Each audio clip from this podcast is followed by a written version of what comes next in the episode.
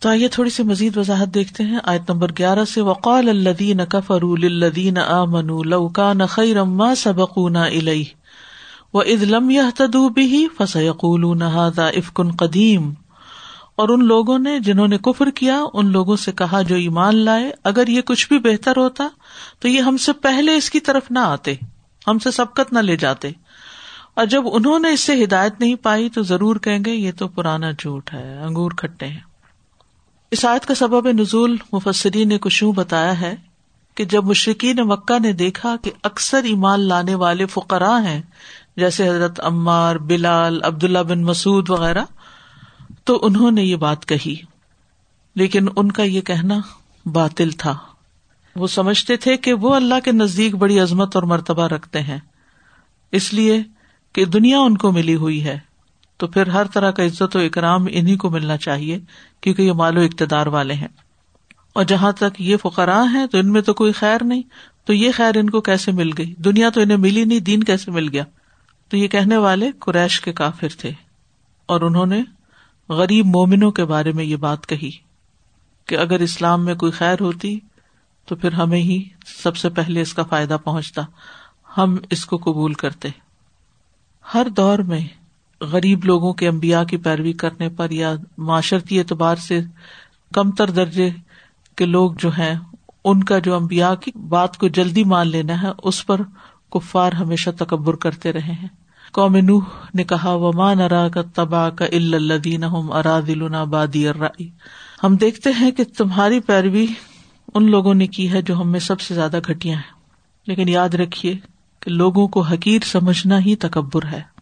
چاہے کسی کے مال کی وجہ سے ہو، کسی کی شکل و صورت کی وجہ سے ہو، کسی کی کم علمی کی وجہ سے ہو، لوگوں کو حقیر نہ سمجھا جائے۔ نبی صلی اللہ علیہ وسلم نے فرمایا، جس کے دل میں رائی کے دانے برابر بھی تکبر ہوگا، وہ جنت میں داخل نہ ہوگا۔ اس پر ایک آدمی نے ارض کی کہ ایک آدمی چاہتا ہے اس کے کپڑے اچھے اس کی جوتی اچھی ہو۔ فرمایا کہ اللہ جمیل ہے، جمال کو پسند کرتا ہے۔ تکبر حق سے منہ موڑنا اور لوگوں کو حقیر سمجھنا ہے۔ حق بات سامنے آ جائے تو اس کو قبول نہ کرنا، اپنی عقل کو زیادہ بڑا سمجھنا اور لوگوں کو گٹیا سمجھنا۔ تو اللہ تعالیٰ ہم سب کو اس سے محفوظ رکھے۔ وہ ازلم یا تدو بھی اور چونکہ انہوں نے اس سے ہدایت نہیں پائی یعنی اپنے تکبر کی وجہ سے ہی نہیں ہدایت پائی، تو اب ان کا ریئیکشن کیا ہے؟ پس یقول نہ ضائف کن قدیم کہ یہ تو پرانا جھوٹ ہے۔ یعنی یہ قرآن جس کو محمد صلی اللہ علیہ وسلم لائے ہیں، یہ پہلے لوگوں کی جھوٹی خبریں ہیں۔ جیسے کہ سورت الفرقان میں آتا ہے وقالو اساتیر الاولین اکتتبہا انہوں نے کہا کہ یہ پہلے لوگوں کی کہانیاں جو اس نے لکھوا لی ہیں، تو وہ پہلے اور پچھلے پہر اس پر پڑھی جاتی ہیں۔ بات یہ ہے کہ حق کو قبول کرنے میں جو چیز رکاوٹ بنتی ہے، وہ انسان کا اپنا ہی نفس ہوتا ہے۔ حق کی بات پہلے وہ لیتا ہے جو اپنے اندر اس کی طلب یا پیاس محسوس کرتا ہے۔ اپنے اندر کوئی خلا محسوس کرتا ہے۔ تو یہ احساس کہ میرے اندر ابھی کچھ کمی ہے، یہ اس کی مددگار قوت بن جاتا ہے۔ لیکن جو لوگ دنیا پر راضی ہو جائیں، مطمئن ہو جائیں، اس میں گم ہو جائیں، وہ پھر حق کی طرف نظر اٹھا کے نہیں دیکھتے۔ تو بعض لوگوں کو دنیا کی وقتی، ظاہری کامیابی دھوکے میں مبتلا کر دیتی ہے، خود فریبی میں مبتلا کر دیتی ہے۔ لیکن یاد رکھیے کہ حق کو پانے کے لیے اپنے ذہنی خول کو توڑنا پڑے گا، اپنے خود ساختہ نظریات کو ختم کرنا پڑے گا، اور خالی و ذہن ہو کر حق کو قبول کرنا ہوگا۔ حق کو حق سمجھ کر لینا ہوگا۔ آج نمبر بارہ ہے وہ من قبل ہی کتاب موسا امام و رحم وحدا کتاب مصدق السان عربی لیم ور الدین ظلم و بشرا للمحسنین اور اس سے پہلے موسا کی کتاب پیشوا اور رحمت تھی، اور یہ ایک تصدیق کرنے والی کتاب عربی زبان میں ہے تاکہ ان لوگوں کو ڈرائے جنہوں نے ظلم کیا اور نیکی کرنے والوں کے لیے بشارت ہو۔ وہ من قبل ہی یعنی اس قرآن سے پہلے، ہم نے تو رات کو نازل کیا جو بنی اسرائیل کے لیے رہنما کتاب تھی، جس کی وہ پیروی کرتے تھے اور ان لوگوں کے لیے رحمت تھی جو اس پر ایمان لاتے تھے۔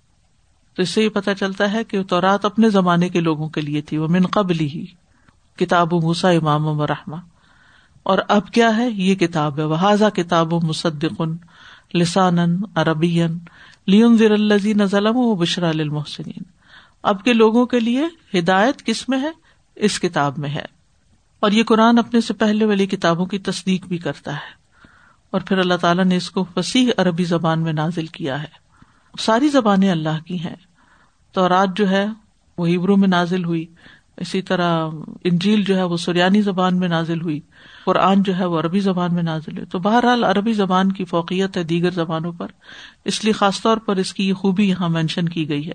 مشرقین جو تھے، وہ پچھلی کتابوں کا بھی انکار کرتے تھے اور اس قرآن کا بھی انکار کرتے تھے۔ اسی لیے کہتے تھے وہ پرانا جھوٹ ہے افکن قدیم ہے۔ پہلے بھی اسی قسم کی باتیں تھی اور اب بھی یہی ہے اور اس کتاب کا مقصد بتا دیا گیا کہ جن لوگوں نے شرک کر کے، ظلم کر کے اپنے اوپر زیادتی کی ہے یہ کتاب ان کو خبردار کرنے آئی ہے تاکہ وہ اس سے نکل آئے باہر۔ ان کو جہنم سے ڈرا رہی ہے۔ اور دوسری طرف جنت کی خوشخبری بھی دے رہی ہے ان لوگوں کو جن کے اندر آجزی ہے، جو ایمان لے آئے ہیں، جو خالص اللہ کی رضا کے لیے عبادات کرتے ہیں۔ سورت کہف میں بھی آپ نے پڑھا تھا لیون سن شدید لدن بشر المؤمنین تاکہ اس کی جانب سے آنے والے سخت عذاب سے ڈرائے اور مومنوں کو جو نیک اعمال کرتے ہیں، خوشخبری دے۔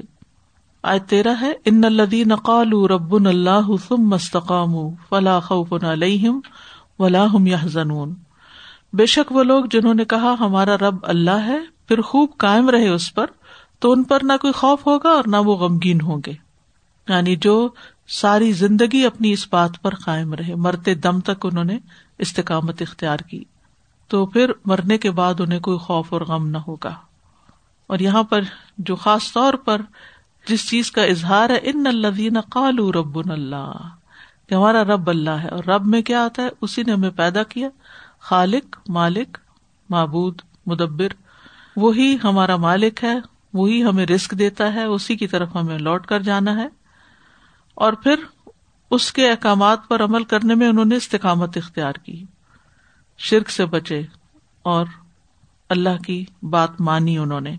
تو اللہ تعالیٰ بھی ان کے ساتھ بھلائی کا معاملہ کرے گا، کہ خوف اور غم سے ان کو نجات عطا کرے گا۔ استقامت کس چیز کو کہتے ہیں؟ استقامت کہتے ہیں سرات مستقیم پر چلنے کو، جس میں کوئی کجی نہیں۔ تمام ظاہری اور باطنی نیکیاں کرنا اور جن چیزوں سے منع کیا گیا ان سے رک جانا۔ اور یہ ساری زندگی یعنی انسان اس پر جم جاتا ہے۔ یعنی اطاعت پر جمنا اور حرام چیزوں سے بچنا۔ عام روزمرہ زندگی میں کون شخص استقامت پر نہیں، مستقیم نہیں۔ مثلاً کسی نے اگر نماز ہی نہیں پڑھی، تو اس کو ہم اس کیٹیگری سے نکال دیں گے۔ یا نماز کو لیٹ کر کر کے پڑھتا ہے، کیونکہ وہ بھی نماز کا ایک حصہ ضائع کر دیتا ہے۔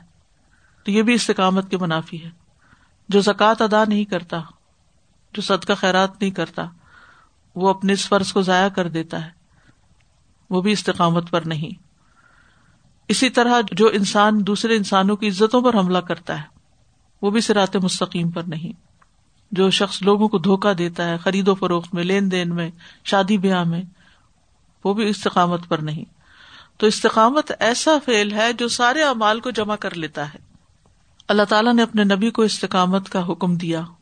فستقم کا ماں امرتا سورت ہود میں آتا ہے۔ بس تم ثابت قدم رہو جیسے تمہیں حکم دیا گیا ہے۔ ایک شخص نے آپ سے پوچھا کہ مجھے اسلام کے حوالے سے کوئی ایسی بات بتا دیجیے کہ اس کے بعد پھر کوئی بات پوچھنے کی ضرورت نہ رہے۔ تو آپ نے فرمایا کل آمن تو بلّہ ہی تم مستقم۔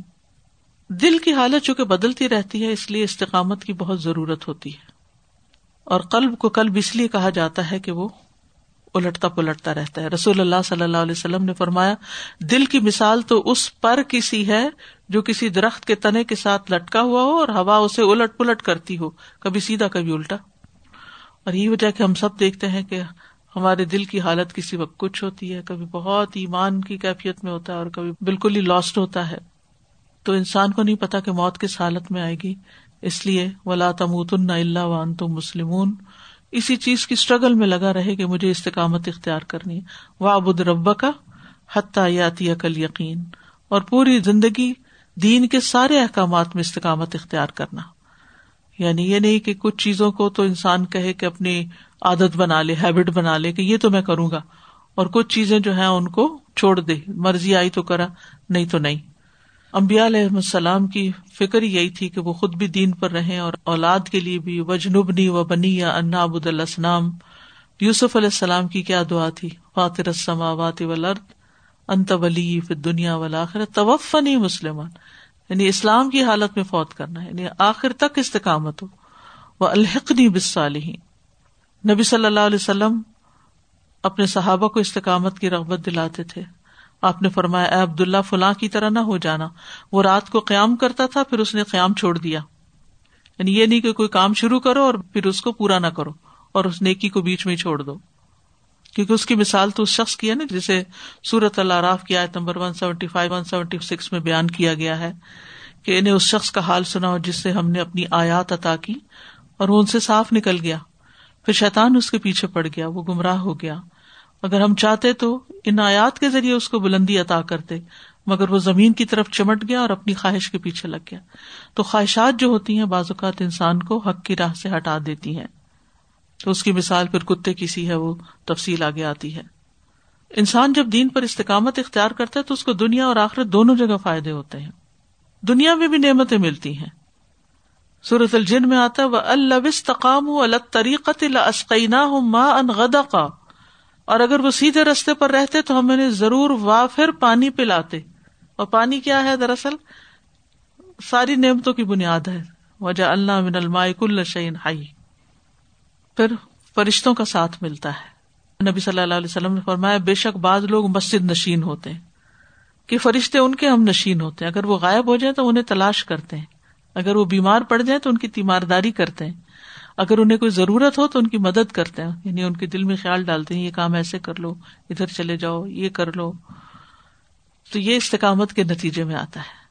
پھر اخلاقی بیماریوں سے حفاظت ملتی ہے انسان کو۔ ان الانسان خلق حلوا اذا مسه الشر جزوعا واذا مسه الخير منوعا الا المصلين الذين هم على صلاتهم دائمون۔ سوائے نمازیوں کے جو اپنی نماز پہ ہمیشگی کرنے والے ہیں، باقی لوگوں کا حال یہ ہے کہ وہ تھوڑے دلے ہیں، تکلیف میں گھبرا جاتے ہیں، بھلائی ملتی ہے تو اس کو روک دیتے ہیں یعنی دوسروں کو اپنی خیر سے منع کر دیتے ہیں۔ ہمیں اللہ کے دین پر چلتے ہوئے استقامت کی دعا بھی کرنی چاہیے۔ اور بڑھاپے تک، کیونکہ جس شخص کے بال اسلام میں سفید ہو جائیں تو ہر بال کی وجہ سے نیکی ملتی ہے اور درجہ بلند ہوتا ہے۔ اور مرتے وقت تک انسان اگر عبادت کرتا ہے تو رسول اللہ صلی اللہ علیہ وسلم نے فرمایا، جو شخص ان اعمال پر فوت ہوا یعنی نمازیں پڑھی، روزے رکھے، قیام کیا زکات دی، وہ صدیقین اور شہدا میں سے ہے۔ جو دنیا میں استقامت اختیار کرتا ہے، قبر کے اندر جب منکر نکیر آئیں گے، سوالات کریں گے، تو اس وقت بھی اس کو ثابت قدم رہنے کی توفیق مل جائے گی۔ یوسبت اللہ الدین امن بالقول ثابت فی الحیات دنیا و فی الآخرہ اللہ ان لوگوں کو جو ایمان لائے دنیا اور آخرت کی زندگی میں قول ثابت کے ساتھ ثابت قدم رکھتا ہے۔ یہ اس وقت آپ نے فرمایا تھا نا، جب ستائشہ کہتی ہے میں نے ارض کیا، اللہ کے رسول یہ امت اپنی قبروں میں آزمائی جاتی ہے، تو میرا کیا حال ہوگا؟ میں تو ایک کمزور عورت ہوں۔ تو آپ نے فرمایا یوسبت اللہ الدین امن بالقول ثابت فی الحیات دنیا و فی الآخر یعنی جو حیات دنیا میں ثابت قدم رہا، وہاں بھی ثابت قدم ہوگا۔ وہاں بھی جواب دے لے گا۔ پھر جنت کی خوشخبری بھی ہے۔ ان الدین قالو رب اللہ تم مستقام تنزل علیہم الملائکۃ اللہ تخاف ولا تحزن و اب شروع بل جنت التی کن تم تو ادون نحن فی الحیات دنیا و فی الآخرہ ولکم فیحا ما تشتہی انفسکم ولکم فیحا ما تدعون۔ استقامت حاصل کیسے کی جائے؟ سب سے پہلے یہ کہ استقامت کی ہرس ہونی چاہیے۔ ڈٹرمینیشن، ارادہ، پکا ارادہ کہ نہیں، مجھے اسی رستے پہ رہنا ہے۔ یہ نہیں کہ چھوٹی چھوٹی باتوں سے اوفینڈ ہو کے انسان کے کوئی فائدہ نہیں میرے قرآن پڑھنے کا مجھ پہ اثر ہی نہیں ہوتا، میں تو بدل ہی نہیں رہی اور مجھے تو سمجھ ہی نہیں آتی۔ نہیں نہیں آتی تو سمجھنے کی کوشش کرتا رہے انسان۔ کہیں شیطان وسوسا ڈالتا ہے تو اللہ کی پناہ طلب کرے، لیکن ارادہ یہ رکھے کہ اس رستے کو نہیں چھوڑنا۔ یعنی یہ ڈر رہے کہ کہیں میں اس کو کھو نہ دوں، ختم نہ ہو جائے نعمت کا شکر ادا کرتے نہیں کیونکہ شکر جو ہے وہ نعمتوں کو کائم رکھتا ہے۔ دوسری بات یہ کہ قرآن و سنت کو مضبوطی سے تھامے وہ میں یا تسم بلّہ ہی فقط ہدیا الاثرات مستقیم۔ جو شخص اللہ کو مضبوطی سے پکڑ لے تو سیدھے رستے کی طرف اس کو ہدایت دے دی گئی۔ رسول اللہ صلی اللہ علیہ وسلم نے فرمایا، بے شک یہ قرآن ایک رسی ہے۔ اس کا ایک کنارا اللہ کے ہاتھ میں ہے اور اس کا دوسرا کنارا تمہارے ہاتھ میں ہے۔ بس تم اس کو مضبوطی سے پکڑے رکھو، کیونکہ اس کے بعد تم کبھی گمراہ اور ہلاک نہیں ہو سکتے۔ کتنی خوبصورت ہے یہ حدیث۔ اتنا مزہ آتا ہے ہمیشہ کہ ہمارا اللہ سبحان تعالیٰ سے کنیکشن جڑ گیا اس قرآن کی وجہ سے۔ پھر اللہ کا تقوی اختیار کرنا۔ آپ نے فرمایا اللہ کا تقوی اختیار کرو کیونکہ وہ ہر چیز کی جڑ ہے۔ اللہ کے دین کی حفاظت کرنا۔ احفظ اللہ یحفظ کا۔ ابن عباس کا آپ نے فرمایا تھا، اے لڑکے، میں تمہیں چند باتیں سکھا رہا ہوں۔ اللہ کے احکام کی حفاظت کرو، اللہ تمہاری حفاظت کرے گا۔ پھر ہے اللہ کے راستے کی اتباع کرنا اور دوسرے راستے چھوڑ دینا۔ اللہ کے راستے میں لگے رہنا۔ ولدین فینا لنا ہم سب لنا جو لوگ ہماری راہ میں جد و جہد کرتے ہیں، ہم یقیناً انہیں اپنی راہیں دکھا دیتے ہیں۔ پھر نبی صلی اللہ علیہ وسلم کی اطاعت، آپ کا اتباع، آپ کے رستے پہ چلتے رہنا۔ تو ظاہر ہے، جب آپ کے پیچھے چلتے رہیں گے، تو آپ ہی کے ساتھ اٹھائے جائیں گے ان شاء اللہ علم حاصل کرتے رہنا، جو سیکھ لیا ہے، اس پر عمل کرنا۔ نیک لوگوں سے جڑے رہنا، صحبت سالے حدیث میں آتا ہے، بے شک جماعت پر اللہ کا ہاتھ ہے۔ شیطان اس کے ساتھ ہے جو جماعت سے علیحدہ ہو، وہ اس کو ایڑی مار کے بگاتا ہے، بہت دور لے جاتا ہے۔ پھر انسان دین سے دور سے دور سے دور ہوتا چلا جاتا اپنا محاسبہ کرتے رہنا، کہ میں سیدھے رستے پر ہوں یا نہیں، صحیح کام کر رہا ہوں یا نہیں۔ ولطنز نفس ما قدم لقد ایمان کی کمی پر فکر مند ہونا۔ آپ نے فرمایا، ایمان تمہارے پیٹوں میں اس طرح پرانا ہو جاتا ہے جس طرح کپڑا پرانا ہوتا ہے۔ سو تم اللہ سے سوال کیا کرو کہ وہ تمہارے دلوں میں ایمان کی تجدید کرتا رہے۔ پھر زبان کی حفاظت کرنا۔ فرمایا کسی بندے کا ایمان درست نہیں ہو سکتا، یہاں تک کہ دل درست ہو۔ دل درست نہیں ہو سکتا، یہاں تک کہ اس کی زبان درست ہو۔ پھر دنیا سے بچنا۔ یعنی دنیا میں بہت دل نہیں لگانا اور بہت اس کے پیچھے نہیں کپنا فرمایا اگر صبح ہو جائے تو شام کا انتظار نہ کرو۔ شام ہو جائے تو صبح کا انتظار نہ کرو۔ بیماری کے آنے سے پہلے صحت سے اور موت آنے سے پہلے زندگی سے فائدہ حاصل کرو۔ کیونکہ عبد اللہ تمہیں نہیں پتا کل تمہارا نام کیا ہوگا یعنی مردوں میں ہوگے یا زندوں میں ہوگے۔ پھر آخرت کی فکر اور آخرت کا غم لگا لینا۔ پھر ایمان پر مددگار ساتھی تلاش کرنا۔ یعنی چاہے بیوی ہو، شوہر ہو یا پھر دوست ہو، استقامت کے لیے دعائیں کرتے رہنا۔ دین پر جمے رہنے کی دعا کرنا۔ اللہ مصرف القلوب، صرف قلوب بنا اللہ تعطق یا مقلب القلوب سب قلبی اللہ دینک۔ پھر کچھ چیزیں ایسی ہیں جو استقامت سے ہٹاتی ہیں، ان کو بھی جاننا۔ علم سے دور ہونا، علم بھلا دینا۔ دوسری بات ہے، علم پر غرور کرنا۔ قرآن سے روگردانی کرنا، خواہشات کی پیروی کرنا، گناہ کے کام کرنا۔ دل پہ سیاہ دھبا لگ جاتا ہے، سستی اور غفلت۔ اور میں صاحب قرآن کی مثال رسی سے بندھے ہوئے اونٹ کے مالک جیسی ہے۔ وہ اس کی نگرانی رکھے گا تو روک سکے گا، ورنہ وہ رسی توڑا کے بھاگ جائے گا۔ دنیا کی طلب اور ہرس زیادہ رکھنا، یہ بھی استقامت سے ہٹا دیتا ہے انسان کو۔ دنیا کے فتنے جو ہیں، ان فتنوں میں اگر انسان پڑ جائے، فتنے قبول کر لے، تو دل سیاہ ہو جاتے ہیں۔ امر بال معروف اور نئی نل منکر نہ کرنا، اس سے بھی انسان بے حص ہو جاتا ہے۔ اللہ سے کیے ہوئے وعدے توڑ دینا کمٹمنٹ نہ نبھانا۔ بری دوستی، برا ماحول، برے لوگوں کے بیچ میں رہنا۔ یاد رکھیے، کوشش کے ساتھ ساتھ اللہ سے دعا بھی کرتے رہیں، تاکہ اللہ سبحان تعالیٰ ہمیں حق پر جمائے رکھے۔ الا کا اصحاب الجنت خالدین فیحا جزا ام بما کانو یا ملون یہ لوگ جنت والے ہیں، ہمیشہ اس میں رہنے والے ہیں۔ ان کو بدلا ملے گا جنت کی صورت میں، جو انہوں نے استقامت اختیار کی۔ سادہ استقامت کے بارے میں میں سوچ رہی تھی کہ اس کا ڈائریکٹ تعلق کتنا زیادہ ہے یقین کے ساتھ۔ کہ انسان کو جن معاملوں میں یقین ہوتا ہے، وہاں اس کی خواہش ہو یا نہ ہو، وہ ان پہ استقامت اختیار کرتا ہی ہے۔ کیونکہ اسے پتا ہے اور وہ دیکھ بھی لیتا ہے کہ اس کے کتنے کانسیکوینس ہوں گے۔ لیکن جن معاملوں میں اسے یقین نہ ہو، اتنا زیادہ اس کا پختہ، اس کو استحکام بھی نہ ہو اس بارے میں یا اتنا علم بھی نہ ہو، تو پھر وہ اس پہ استقامت نہیں اختیار کرتا۔ مثلاً میں اپنے ڈیلی روٹین کے بارے میں ہم سوچ رہے تھے کہ اگر ہمیں واقعی یقین ہو کہ صبح کی نماز مس کرنے کی کیا کانسیکوینس ہوں گے، تو کبھی نہ مس کریں۔ لیکن ہمیں یہ یقین ہے کہ صبح اگر ہم ایک اپنے اس ٹائم پہ اٹھ کے اپنے جاب پہ نہ جائیں گے یا کچھ اور نہ کریں گے تو اس کی کیا کانسیکوینس ہوں گے؟ تو جو ظاہر میں نظر آنے والی چیزیں ہیں اس پہ تو ہماری استقامت ہے لیکن جو بعد میں آنے والی چیزیں ہیں اس پہ استقامت اختیار کرنا سیریسلی نہیں لیتے پھر۔ بالکل۔ یہ پہلے والی کتابوں میں صرف موسی علیہ السلام کی کتاب کا ذکر ہوا حالانکہ اس کے بعد انجیل تھی عیسیٰ علیہ السلام کی۔ جی ہاں لیکن یہ کہ علیہ السلام کی کتاب میں احکام بھی تھے اور اللہ تعالیٰ نے خود اپنے ہاتھ سے لکھ کر علیہ السلام کو دی تھی۔ تو رات کا بہرحال اپنا ایک مقام ہے سب کتابوں میں۔ سازا ایک بات بہت ڈرانے والی تھی جو تکبر کے بارے میں تھی۔ مطلب یہ کہ آپ حقیر نہ جانے دوسرے کو۔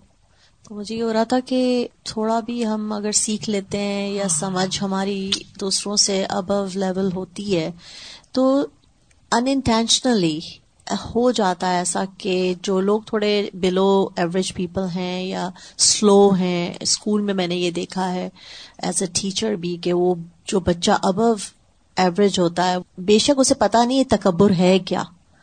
مگر اس کی تعلیم دینا اتنا امپورٹنٹ ہو گیا یہ پڑھنے کے بعد، یہ حدیث بھی کہ رائے برابر بھی اگر تکبر ہے تو وہ جنت میں داخل نہیں ہوگا، کیونکہ اس کو اس طریقے سے پڑھایا ہی نہیں گیا ہمیں۔ جیسے جھوٹ تھا نا جھوٹ کا پتا نہیں تھا کہ کبیرہ گناہوں میں ہے۔ تو جھوٹ بڑی نارملی بات کی جاتی تھی۔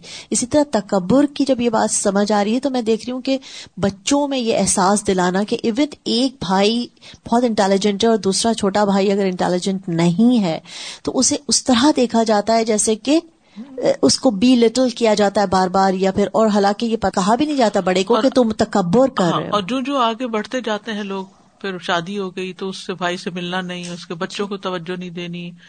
لائک یعنی اس کی چین چل پڑتی ہے۔ ہاں۔ ایک چین ہے بہت ہی خراب سی جس میں ایکچوئل تکبر ہے۔ ایکچوئل ہم یہ سمجھ رہے ہیں کہ میں اچھا ہوں اس سے۔ اب دیکھیے شیطان کا مسئلہ کیا تھا۔ اسے تکبر آ گیا کہ میں تو آگ سے بنا ہوا ہوں اور یہ تو عبادت گزار نہیں تھا؟ تو یاد رکھیے بعض اوقات عبادت گزاروں کے اندر بھی تکبر آ جاتا ہے۔ علم والوں میں تکبر آ جاتا ہے۔ حسن والوں میں تکبر آ جاتا ہے مال والوں میں تکبر آ جاتا ہے۔ کوئی بھی نعمت جو انسان کو دوسرے سے زیادہ مل جاتی ہے وہ سمجھتا ہے کہ میں اس کو ڈیزرو کرتا ہوں اور یہ تو میرے ہی لیے ہے اور باقی لوگ تو کچھ نہیں ہے ان کی کوئی حیثیت نہیں۔